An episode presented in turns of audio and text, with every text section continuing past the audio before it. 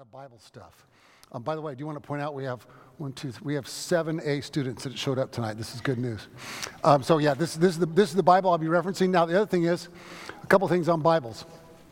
If you have a Bible that you like and you're comfortable with it and you know your way around it, or it's the one you've always read, or it's the one your grandma gave you when you were three years old, all, that's all great. Just be aware as, you're, as we're going through this, and you can see on the syllabus we got a lot of Bible stuff. As you're reading through, you are getting that particular group of interpreters' understanding of the text. For example, the, this New Interpreter's would be uh, mainline Christians like us, like me. Okay? That, these are the folks, the scholars who are part of this. How many of you have a new international version of the Bible? A, good, a, good, a good Bible, a very good Bible. I have at least two copies of it uh, study Bible, and another one that's got some interesting notes from C.S. Lewis in it. Um, a fine translation, it's going to be much more evangelical. And it's going to have a more, uh, I, hesitate to use the word conservative, but that's probably about the only word that we can really use. Uh, a little more conservative angle to um, theological issues. And it's going to be more reflective of conservative evangelicalism in the United States in the last 150 years. Um, this is going to be more reflective of, of current scholarship among mainline, mainline churches. How many of you have the, um, the message by Eugene Peterson? There's one there. Several of you have that. That's great. Think, here's what that's called it's called a paraphrastic translation. I've been waiting a whole year to say that. a paraphrastic translation. What that means is he's gone into the text. He's a brilliant, he's, he's in the resurrection now. He died not too long ago.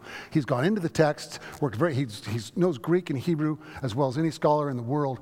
But what he's done is he's then written it in a, in a, in a more modern style um, that sometimes, sometimes takes great liberties with the text. You know, uh, Jesus loves me, or, or, or, or uh, love your neighbors yourself. Love everyone that you meet in this world because you want to be sure you like everybody you know, it's that sort of thing where it becomes a little more flavorful, as it, as it were. Um, uh, trying to think of a couple of other ones do we have out there? New American Standard. Anybody have a New American Standard? Ed, how many Bibles do you have? 18. I've only got 35, so um, I, am slightly ahead. Uh, so the New American Standard is going to be more woodenly literal. If you were taking, if you're taking Greek, the New American Standard is a great cheat. Um, I don't know how I know that. I just happen to know that um, because it's very close to the original Greek, at least in the New, in the New Testament. Um, any other Bibles out there? Any other versions I've mentioned? Revised Standard Version is basically a 60 year old version of this. It's the first version of this that came out about 1958 or 7 or somewhere along in there. How about King James? Any King James Bibles? King James got a few King James. Um, to this day in English, the King James Bible is the most beautiful in the English language, in my opinion. It is also the most error prone. there are tons of errors in there, partly because the manuscripts that the first King James um, translators had to work from had their own errors built into them. And so then those errors got translated into the text, and the text therefore carried those forward. Um, uh, something to think about here when you're thinking about Bible translation is think about what it's like when you're in a foreign country and maybe you speak Spanish or maybe you speak French or maybe you speak uh, German, but you, when you're, unless you're unbelievably fluent and grew up learning both German and English all the way, for example, from birth to right now, unless you're that person, there's always going to be translation issues, right? If you're talking to somebody, if you're in Germany, you're trying to, I mean, all I know how to say in German is ein Bier bitte. That's about all I know. Uh, is that all you need? Yeah. Well, then, and also, where's the bathroom? Um, which I never did learn. Um, you, know, so there's always, whenever you're trying to talk, well, we were just in the Holy Land, and, and I took a whole year of Hebrew, um, which means I can't really speak it uh, or even read it without stopping and thinking through each word and what it means. But even there were different times when I encountered um, Hebrew words, when I, I, wish I could think of an exact example, but there were a couple times I went, well, it doesn't mean that. And I talked to our guide, Ehud, who speaks uh, Hebrew, and he said, oh, yeah, it's evolved over time to mean that now. Um, so just, just be aware, there's tons of translation issues. Um, your Bible might say something, my Bible might say something, and, and, and somebody might have something else in the, in the King James that says something else. Just be aware that you've always got different translation issues going on. All right, uh, one more thing. Uh, on the, uh, the syllabus is there before you. You can see there's lots of Bible. I'm, I'm also, I'm also not going to promise that those are the only texts we'll look at. We'll, we will probably, in fact, tonight we're going to look at two or three more, um, at least two that aren't on your list. Next week we get into heaven and hell. We're going to be all over the place, frankly, but I wanted to give you those uh, verses to, to see and scan. Best thing you can do, if you get home, by six o'clock, or if you start your morning, Tuesday morning next week, and look at this little syllabus and look at each one of those texts, take a few moments to read through them.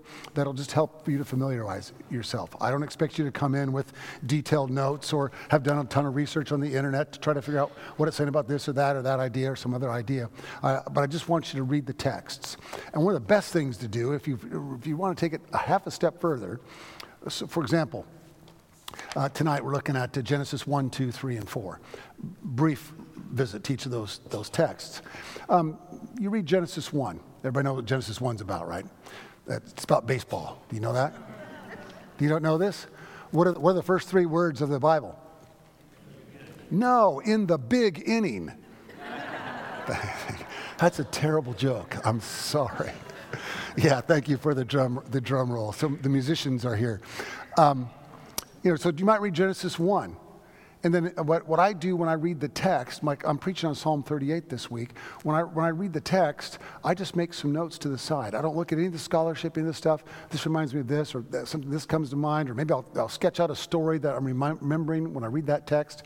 Now, as I get into the scholarship of it, it might be some of my notes are erroneous, and I was going down some rabbit holes that took me nowhere, some dead ends. But that's a really good um, Lectio Divina. Are you familiar? I know Jody's aware of that. Some of you might have practiced Lectio Divina. That's kind of the idea. You read through three times what is the Spirit saying to you through the text?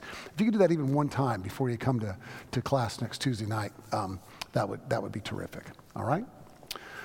All right, so you can see. Um, tonight we're going to look at original sin, um, grace, forgiveness. Next week, heaven and hell. Uh, the week after that, the end of the world and the rapture. Uh, and the week after that, homosexuality and, and marriage. Um, I put the hot topics at the end, just to make sure y'all came back at least one more time. Um, but these, these others actually um, really affect the way we relate to each other. They affect the way we relate to people of other faiths. They, they, they, they affect the way we relate um, in our families, in our businesses, in a, in a variety of ways. So um, let's, let's get into those now. So, Genesis chapter 1, I think you already know this, um, but turn, turn, it's right there at the very beginning. The word Genesis, by the way, is, is a English transliteration of the Greek word genesis, which means beginning. That's the first word. The titles for the um, uh, first five books of the Bible come from the Greek Septuagint. That's a Greek translation of the Old Testament done right around the time, oh, about 70 years before Jesus, um, called the Septuagint. The first, and so it's the first word of each, of each um, book. Uh, Exodus is Greek for uh, I go out. Uh, on the, I go out on the way. The first word in the book of Genesis in Greek is genesis, beginning. In the beginning, when God created the heavens and the earth, the earth was a formless void, and darkness covered the face of the deep. I'm in verse 1. While the wind from God swept over the face of the waters. Then God said, Let there be light, and there was light. And God saw the light was good, and God separated the light from the darkness. God called the light day, and the darkness he called night. And there was evening, and there was morning, the first day. Go back to verse 2. The earth was a formless void and darkness covered the face of the, of the deep. Most scholars, and I'm, I'm not a scholar, but I agree with the most scholars, most scholars would say to you that Genesis chapter 1 was written uh, probably somewhere between 700 and 500 uh, BC, while the Israelites are in captivity in Babylon. And why would that be? Think about that if you were if your if your family and your heritage and your your everything about your religion and your faith and your family all of that is connected to Israel and yet you've been dragged your whole family maybe maybe it was a generation or two or three or four before have all been dragged off to some foreign country. You're living in chaos. You're not living at home. You're also wondering is there a God? Does God care about us? Does God know us? This Genesis 1 was not is not and was not written as a scientific text. It was not written to explain how things happened. It's instead in poetic form. Um, what's, what's, what's, the, what's the line they, they say about politicians? Uh, you, you run on poetry, but uh, um, uh, I forget the line anyway. In, in, for preachers, poetry is a way of speaking above uh, the literalness of the text. What, the, what those ancient rabbis were doing when they wrote Genesis 1 was they were trying to save the people in captivity, living in chaos, in a formless void. You see the connection? Where their lives made no sense. Here, no, this is, this, is, this is how God works. God works in the middle of the darkness, the formlessness, and creates something out of, uh, out of, out of nothing. So its original purpose was to create a sense of hope and a sense of, of knowledge of who they were as people in, in, in exile. So now, let's get to the, to the topic for the day original sin. Verse 26. Skip on it. So we had day one, day two, day three, day four, day five. At the end of every day, everything was good. Day six. Then God said, Let us make humankind. By the way, what's the word there in Hebrew for humankind? Anybody know? I thought I heard it. Adam, Adama. Mm-hmm. The word we translate as Adam uh, actually means person from the dust, someone who came up out of the dust. It's, it becomes a proper name, but its original meaning was somebody who's created out of the dust. Let us make humankind in our image according to our likeness, and let them have dominion over the fish of the sea, over the birds of the air, over the cattle, over all the wild animals of the earth, and over every creeping thing that creeps upon the earth. So God created humankind in God's image. In the image God created them, male and female. Skip over to verse 31 now. God saw everything that God had made, and indeed, it was very good. So, the idea of original sin, we're going to get to it and, and, kind of look at where that came from and how it, how it developed over the, over the years. But I love pointing out in sermons and in Bible studies that the very first chapter of the Bible is about an original blessing we get so confused by talking about original sin. I'm bad, you're bad, everybody's bad, we're all bad. Jesus died for our sins, thank God. Now we all now we if we do the right things and say the right things and believe the right way, we'll get to go to heaven. No. Genesis chapter 1 is very clear. We do get to go to heaven, that's later. Genesis chapter 1 is very clear. God looked at everything God had made, and it was very good. Male and female made in the image of God.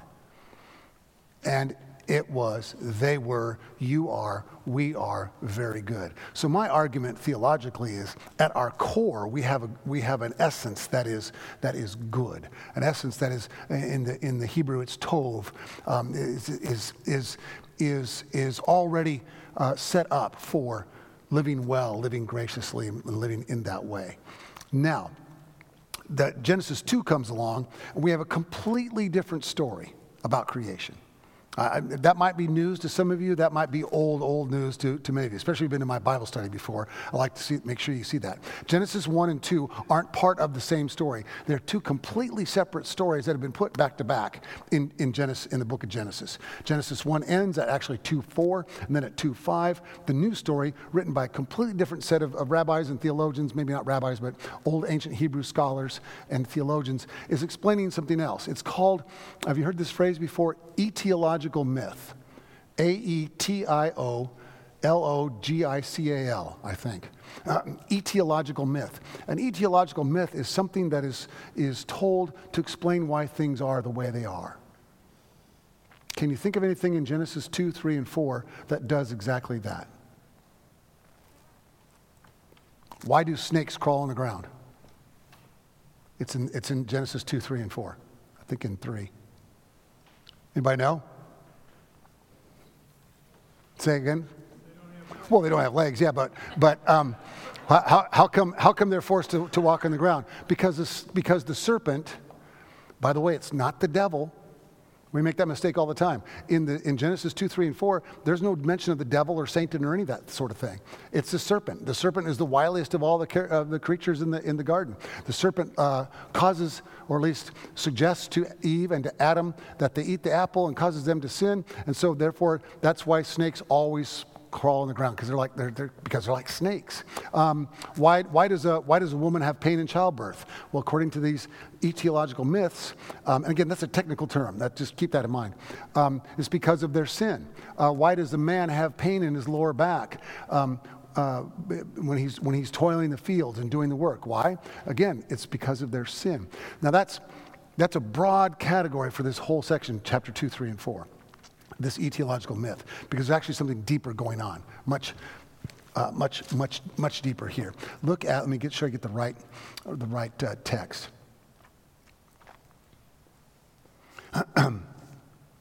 oh, yeah, yeah. Um, so, uh, the, the, you remember how the story goes, right?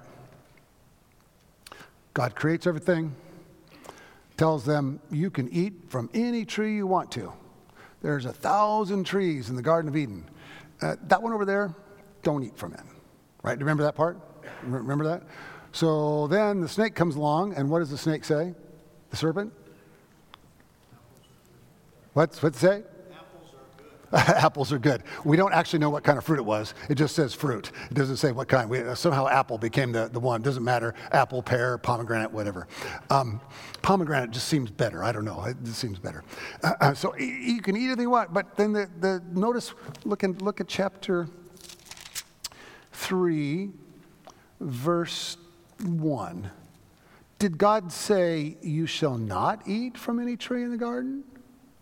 And the woman said to the serpent, we may eat of the fruit of the trees in the garden, but God said, You shall not eat of the fruit of the tree that is in the middle of the garden, nor shall you touch it, or you shall die.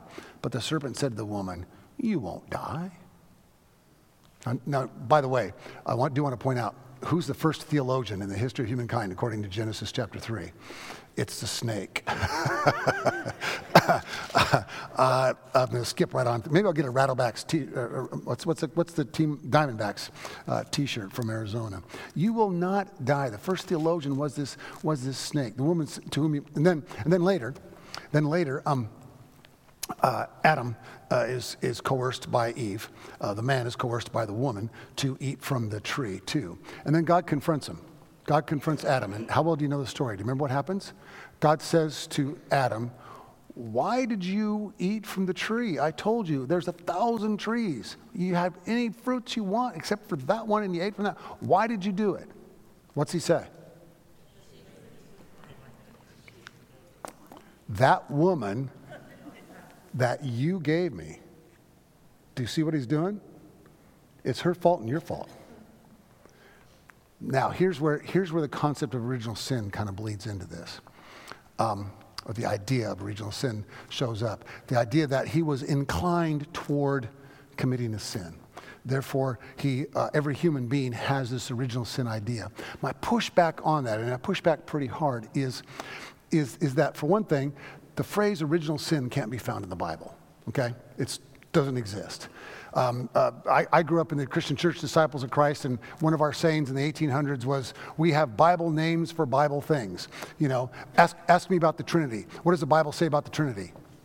Zero. Um, it says a lot about the Father, the Son, and the Holy Spirit, but doesn't say anything about the idea or the concept of the Trinity. That's something that we've added into it to help us understand in a broader implication. So we get to this text, we say, oh, original sin, it shows that he's bad. I don't think it shows that. I think what it shows is there's a natural, I, I, that's why I don't like the word sin. There's, this, there's a natural tendency for us to get caught up in things that we know Paul says later in his book, uh, his, his letter to the Romans. The things that I know I shouldn't do end up being the very things that I do wretched man that I am. That's what those are Paul's Paul's words. Have you ever experienced that before? Do you remember Lay's potato chips? Do you remember the commercials? What was it?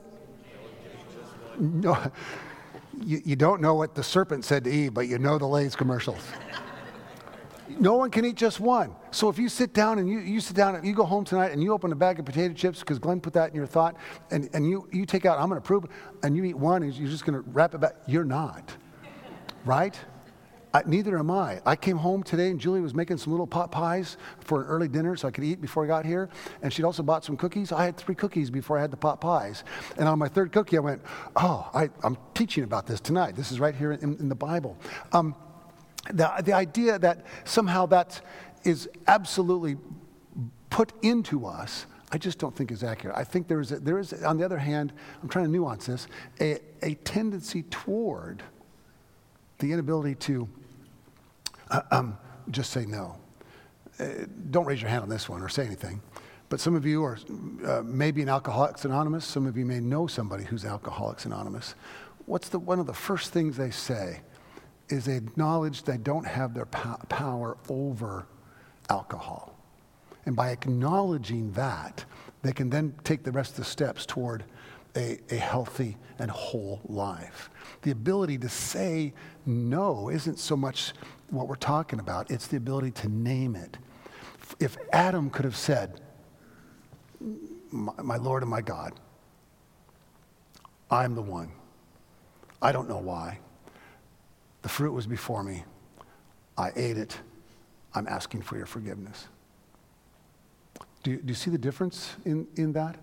That's the beauty of what, of what I, I believe both uh, Jewish, Judaism, and Christianity teach. It's not about you got to learn how to have a strong will and stand up against things and only eat one Lay's potato chip just to prove that preacher is, is wrong. No, it's about acknowledging the inability to say no. And then within the community of faith, find the strength and the skill and whatever it is we, we need um, uh, to, to, to wrestle, wrestle with that. there's, there's, um, there's a, a, a temptation. Uh, I'm skipping on to the next point here. A temptation when we're in pain to think that somehow we've committed a sin and that's why this pain has been given to us. You know, because Adam and, Adam and Eve, they suffer according to the text. Here's the etiological myth parts. Uh, Adam, Adam will have um, pain in his lower back. He'll have to till the ground. No longer will he just have the trees all around providing food. He's going to have to till the ground. The woman's going to have pain in childbirth because, because of, her, of her, her mistake. Um, sometimes we think that all of the pain we experience in life is a result of something we've done wrong.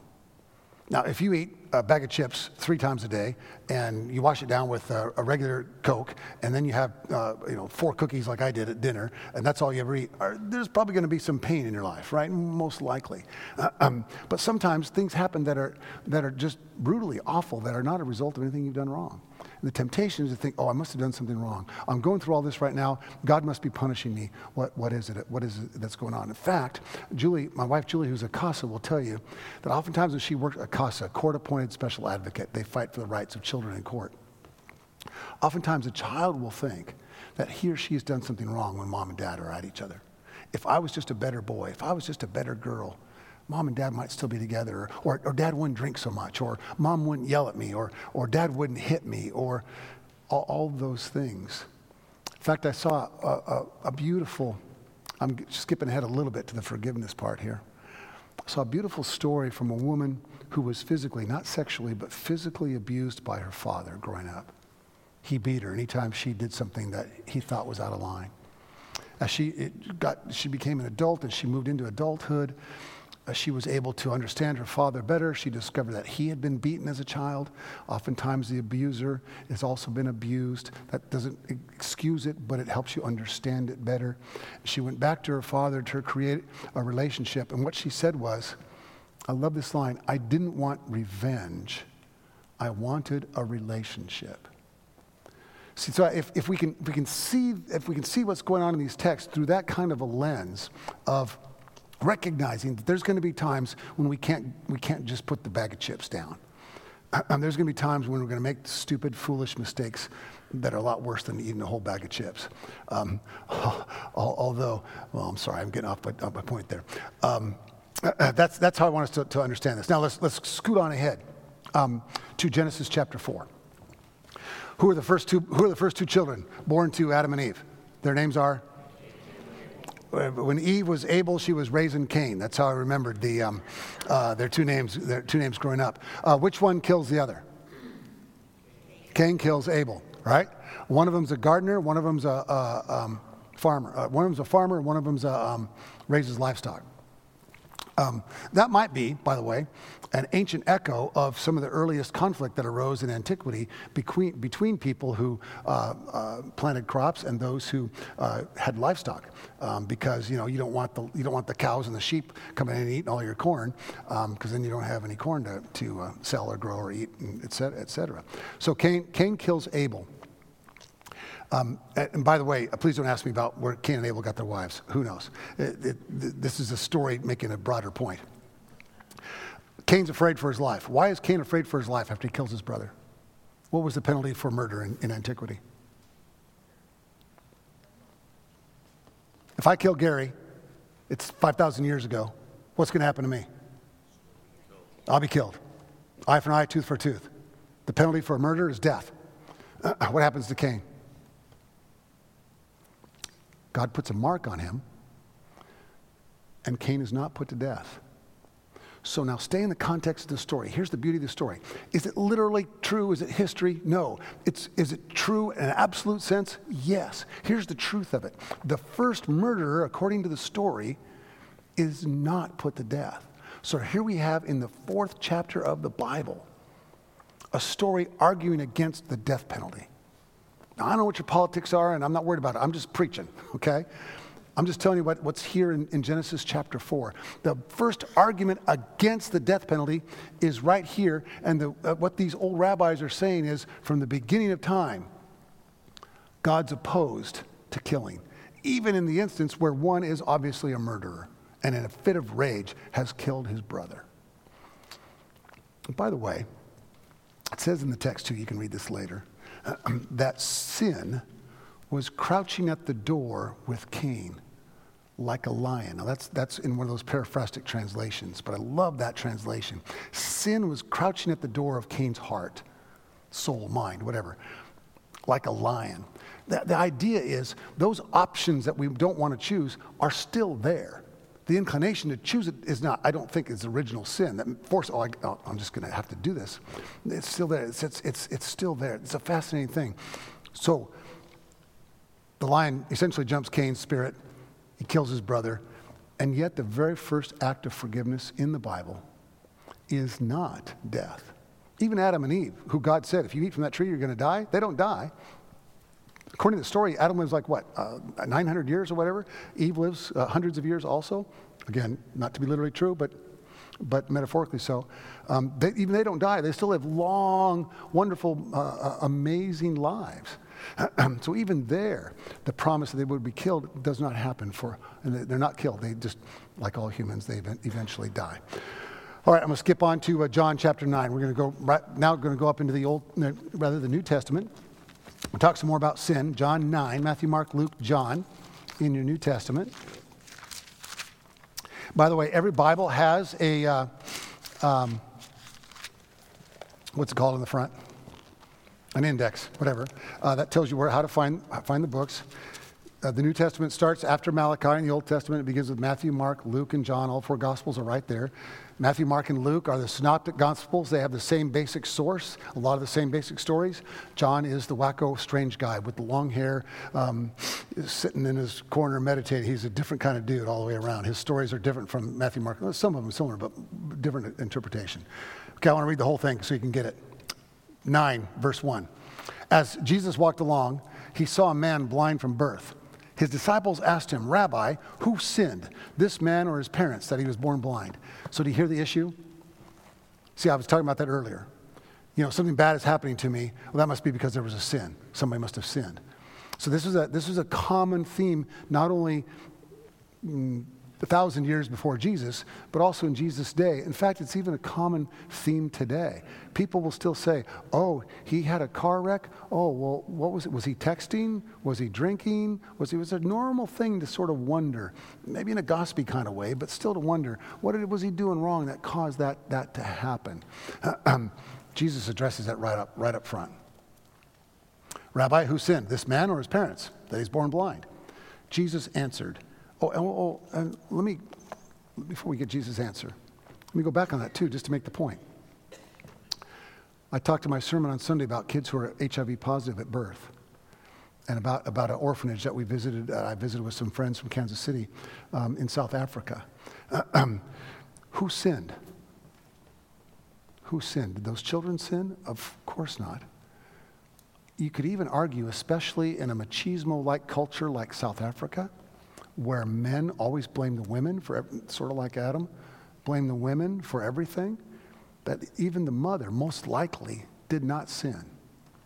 The disease was probably transmitted to her by a man. Most of the research shows in, in South Africa. Uh, so this, this is an issue that's, that's 2,000 years old, more than that even, that still exists in front of us. Jesus answered, Neither this man, verse 3, neither this man nor his parents sinned. He was born blind so that God's works might be revealed in him. We must work the works of him who sent me while it is day. Night is coming and no one can work. Um, John loves those kind of images night and day, uh, dark and light, uh, constantly. Jesus is the light of the world who shines in the darkness, all, all of that. as long as I'm in the world, I am the light of the world. Hey, that's what I said. When he had said this, he spat on the ground and made mud, and then he, then he heals him. And then they get into argument the, uh, about what, what's going on here. I want you to hear clearly what, what Jesus is saying. there's, there's, there's, there's the broader, deeper theological issue of Jesus and light and, and all of that. But just in the moment, he's very clear this person didn't sin. In fact, in the Gospel of John, if you've got the same study Bible I did, you might have saw this note in there. The Gospel of John says that when John's Gospel talks about sin, it's really talking about whether or not we're in line with Jesus and whether or not we're following Jesus. Let me be really clear about that. That doesn't mean if you're a Muslim, you're not following Jesus, therefore you're a sinner, okay? Or, or that if you're an atheist, you're not following Jesus, therefore you're a sinner. That's not what it's saying. John's writing to the church. He's writing to a church, a particular group of Christians, probably around 90 or 100 AD, somewhere in there. So, a good 60 years after Jesus. So, the church has evolved. They've seen Rome destroyed. There's all kinds of issues in the church. And he's trying to help them understand what it means to be followers of Jesus. In his mind, sin is primarily not following in the way of Jesus. He's not talking about this in a broad, universal way, he's talking about for Christians for people of, of, of, Christian faith who want to follow Jesus. And not sin in a, I ate too many potato chips, or not sin and I smacked somebody that I shouldn't have hit in a, in a fit of anger. Not that, but rather in a, in more of the, the way the Old Testament word chata, um, uh, which is translated as sin, which literally means miss the mark. Have you heard that one before? Chata, yeah, you've heard that before, right? If, if I'm shooting at that camera back there and I've got a bow and arrow and I'm distracted and I let it go and it, and it hits the door instead of the camera, um, I've committed a chata. I've missed the mark. If I promise Julie I'm going to be married to her and love her forever, and I have a day or two or ten where I don't, I've, in the understanding of that text, missed the mark, committed a sin. Do you hear what that is? That's such a, that's such a, a much more relation based understanding of, of how we live our lives. It's not about never doing anything wrong. Um, it's, it's it, when worrying about it and trying to always be on the straight and narrow. It's about how we live together and how we uh, apply what we know from Jesus' teaching to the way we live with, with each other. Um, when Julie and I would lead uh, uh, summer camps for high schoolers, mostly high schoolers, I think we did maybe one junior high one along the way, only one. Um, uh, we'd, we'd put up on the, on the wall, you know, big, big, big, big piece of, of, of um, uh, paper, uh, that butcher paper, and we'd put, uh, we have only two rules all week. What were our two rules? Love God, love your neighbor. And that would be the first day. We'd have all kids, 100 kids gathered in there. We talk about, okay, here's the rules, the only two rules we have. Any questions? And invariably, somebody would say, um, usually a boy, can we go in the girls' cabins? Uh, girls, would that be good for you? Would that be loving your neighbor? No, uh, that would not be. Okay, let's write that down. And so we'd write that down. Uh, stay in your own cabin. Okay, uh, any, other, any other questions? Does this mean we can stay up all night? Well, what do you think? Can we stay up all night? Well, no, if we stay up all night, then we'll be asleep during the day, and that's when our community is building. Oh, so no, we'll have a bedtime, 10 a.m. or 10 p.m. Do you see, see how that works? You know, the big, broad rules are this. Then we have to work out the specifics where, where, I'm going with this is it's, it's not about, oh my God, I've, I've sinned, I'm going to hell. It's about, oh my God, I've stumbled, I've missed the mark. What do I need to do to correct my aim? You know, I, am an old, I'm an old, slow basketball player who could never jump, shoot, or play defense. Other than that, I was really good. Um, but what I, what, what I, what I did, I, I, must have shot 10,000 shots a day in the summer because it, the only way you get better is you keep shooting. If you miss, a, if you miss 100, you shoot 100 more to hope, you, hope you're going to get better. The same thing, it's, it's a silly illustration, but it applies to our lives. How can, we, how can we live in such a way with each other that allows us to continually improve? I, don't care if you've been married for 40 years or or, or 60 years or 70 years. Um, it's, it's always a matter of, of finding a way uh, to, to live with each other. All right, so that's John 9. Let's go, to, let's go now to the really complex stuff. Romans 5.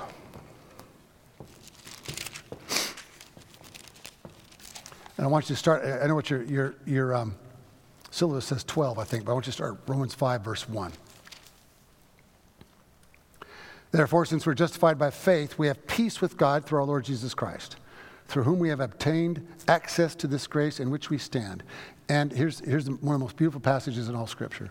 And we boast in our hope of sharing the glory of God. And not only that, but we also boast in our sufferings, knowing that suffering produces endurance, endurance produces character, and character produces hope, and hope does not disappoint. Let's stop there for a second. Uh, have a friend, I won't tell you his name, who spent a year in a federal penitentiary. Uh, he, used to, he was the CEO of a, of a large corporation, and, and the, um, the way he would describe it is uh, the rules for accounting uh, were very clear from here to here. And then there were some gray areas out here and some gray areas out here. And they wandered into both those gray areas. He got investigated by the SEC. He got, he got sentenced to 13 months in prison. Uh, um, the text he read every day in prison was Romans chapter 5. Suffering produces endurance, endurance produces character, and character produces hope, and hope does not disappoint. But hear the rest. Verse 6 For while we were still weak, at the right time Christ died for the ungodly. Indeed, rarely will anyone die for a righteous person, though perhaps for a good person, someone might actually dare to die. But God proves his love for us in that, here's the key, while we were still sinners, Christ died for us. Now, there's a whole lot of stuff in there about atonement theology and Christ dying for us and all that stuff. But here's what I want to focus on just for our class.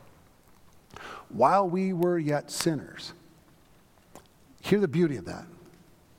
It's not when, okay, I finally got my life together and I probably, I probably, I probably, I finally proved I'm not eating too many Lay's chips anymore. I just ate one.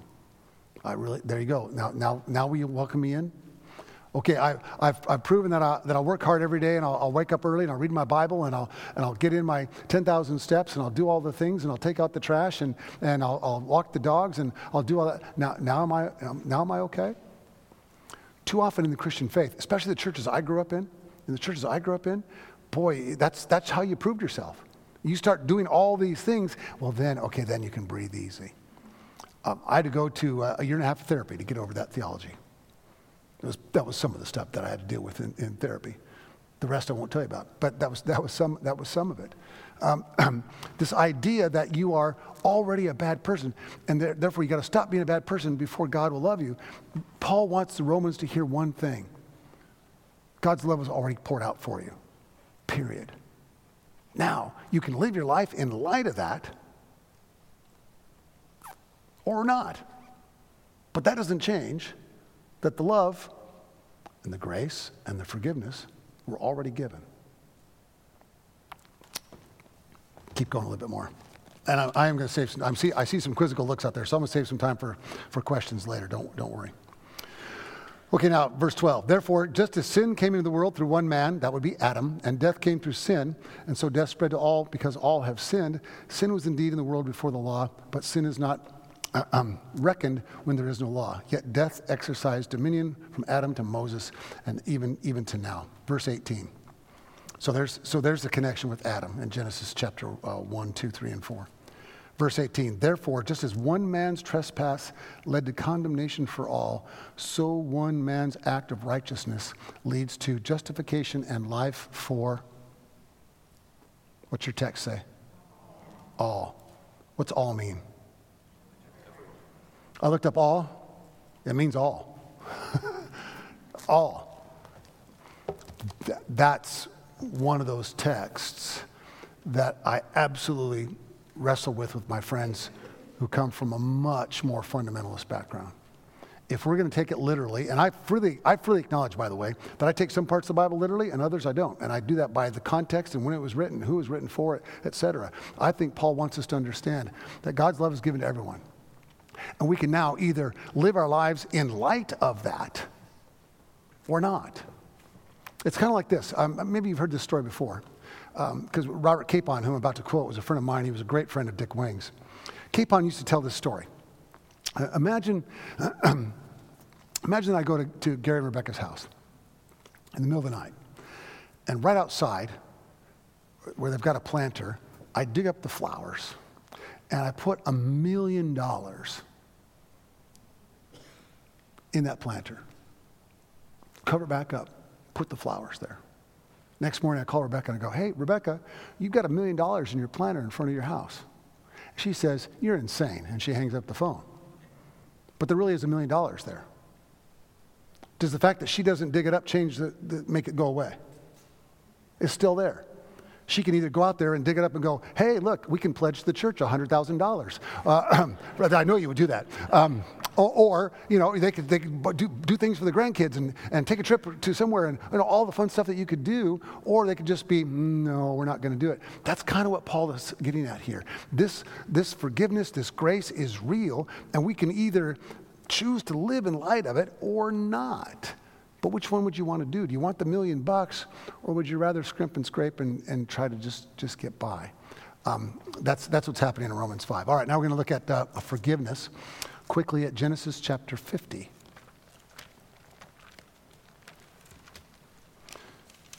I'm aware in a lot of these texts, I'll say, oh, this is one of my most favorite uh, texts. Oh, this is basically from Genesis to Revelation. It's all my favorite stuff.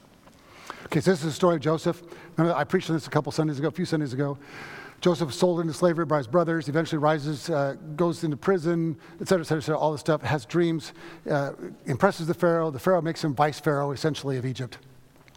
His brothers are coming down to Egypt from uh, uh, Israel, from Palestine, because there's a famine and they need food and they're starving and uh, they're confronted by their brother. And they go, Oh, that's our uh, holy golly, um, and other things this is Joseph. They don't recognize him right at first, but eventually they do. And there's, there's a nice moment. But then a couple chapters later, their father dies. And now they're worried again. Their father's died. Now Joseph's going to kill us. That's what they think.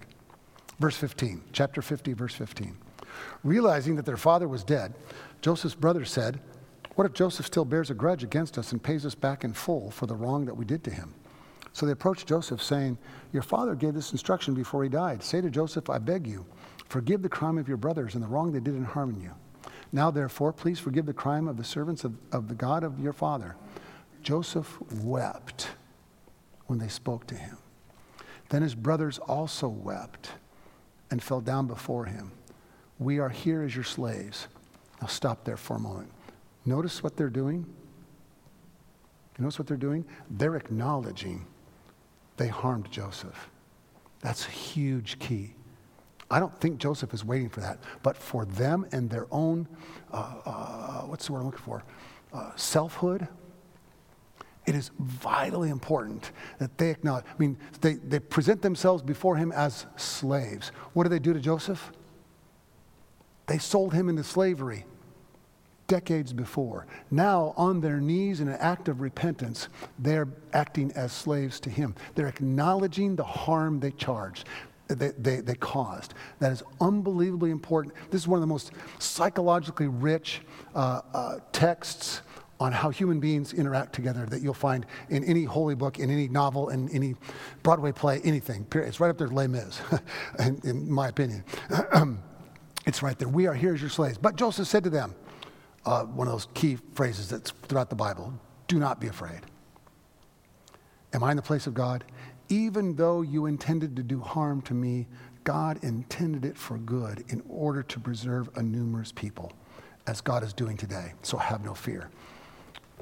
So, two actions take place here for the forgiveness to be made real. First, the one who caused the harm acknowledges the harm they've caused. They're not saying, oh, but it was that woman that you gave me.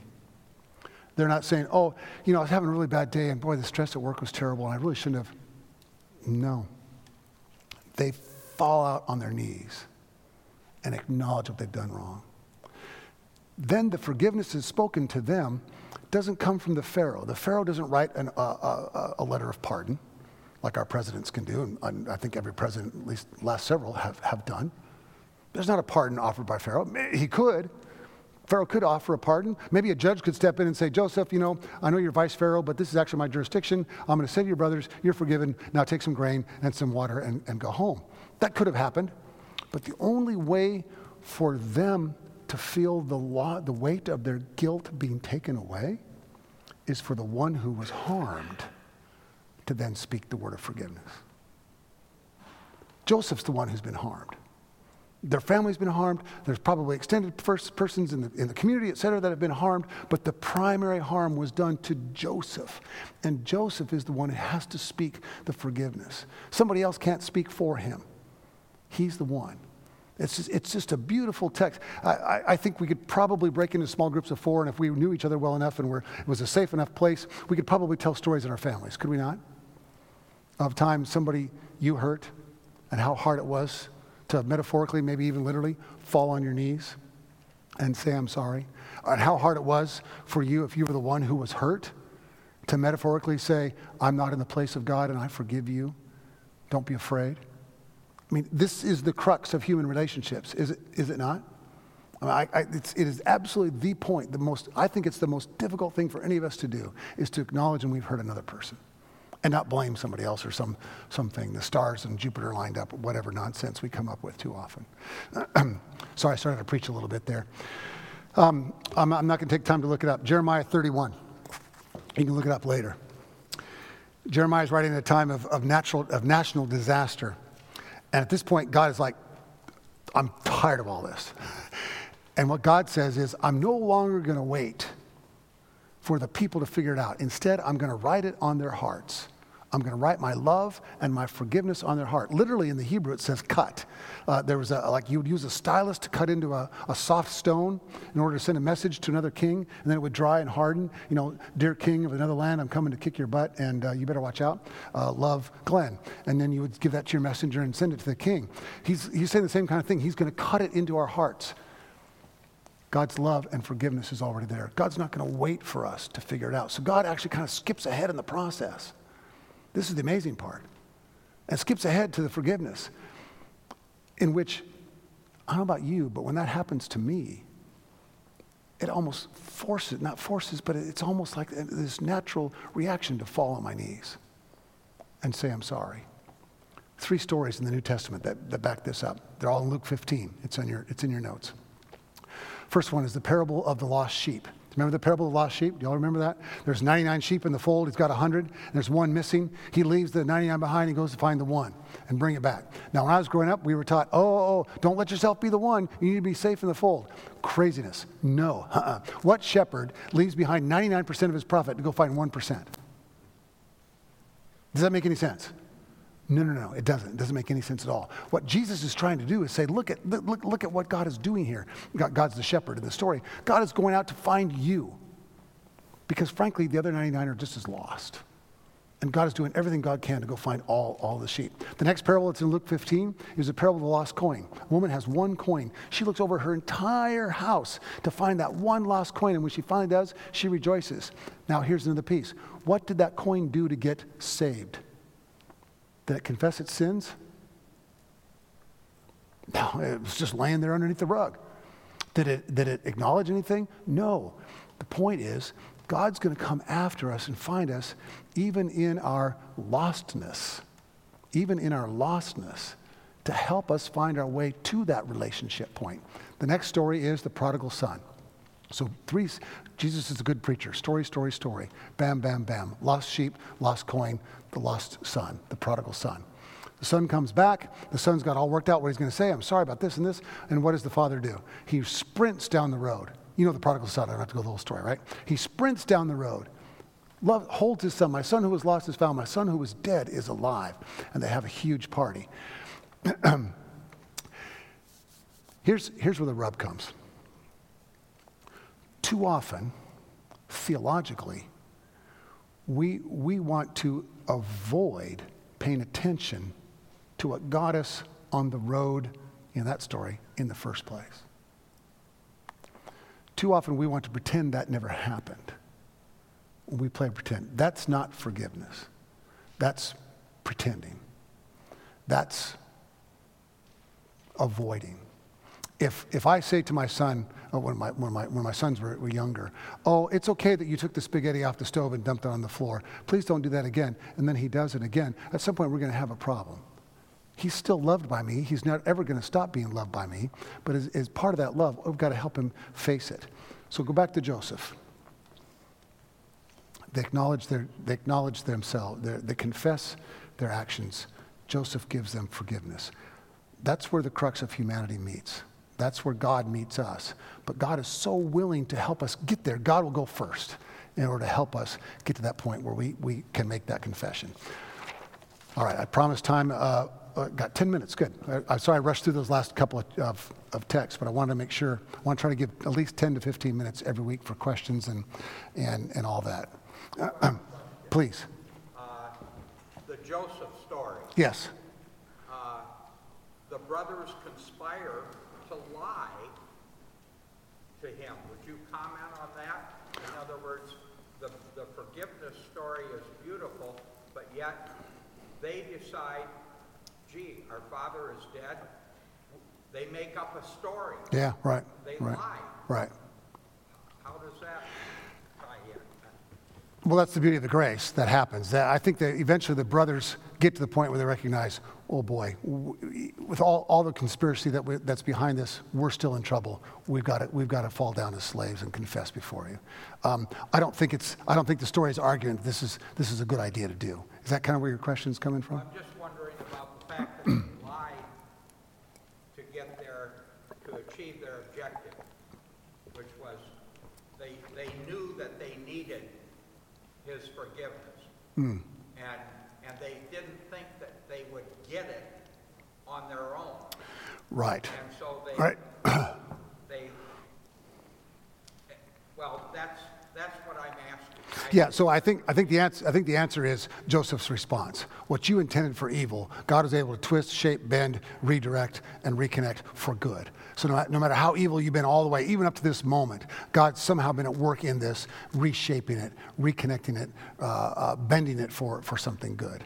Um, uh, I did a sermon series oh, probably my first three or four months I was here called a conspiracy of grace, which is the word conspiracy is actually a negative word because people conspire to do something bad.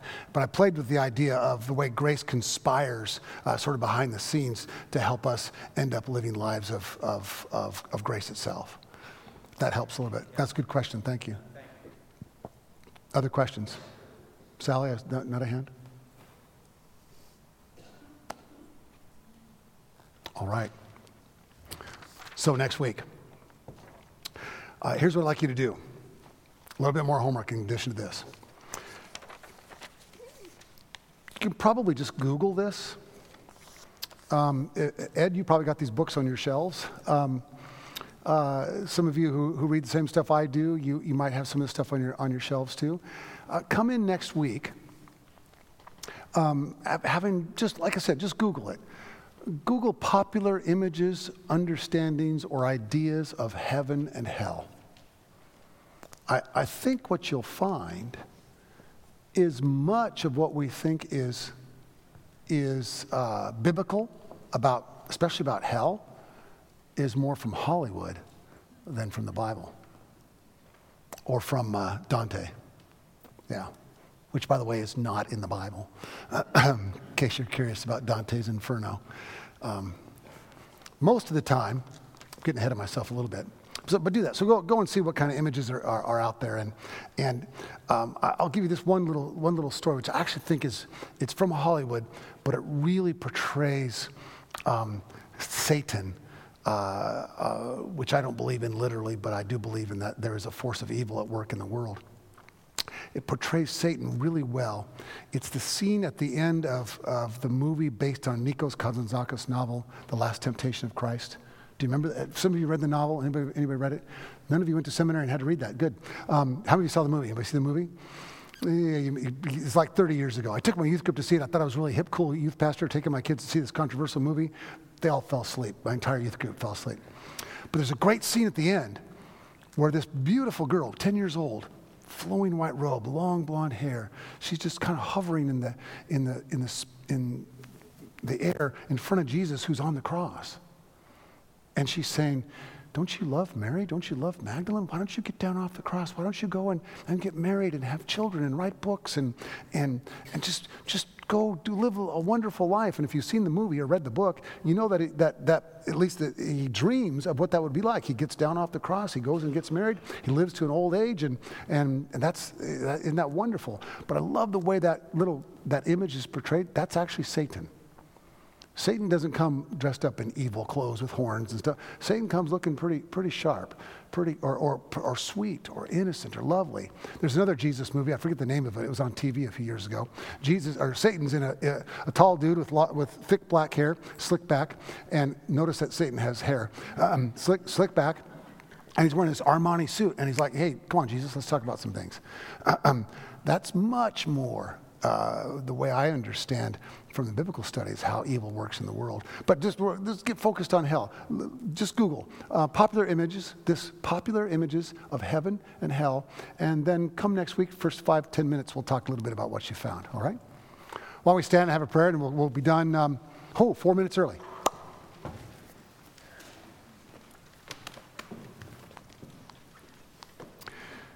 Thank you, God, for this beautiful day, for the warmth of the sunshine, for the reminder that spring is just around the corner. And thank you for this opportunity to gather together to dive deeply into these ancient texts, knowing that they not only tell the story of your people from long ago, they tell the story of us. Help us to not only see ourselves in them, but also to hear your voice of love, grace, and forgiveness. In Christ's name, amen.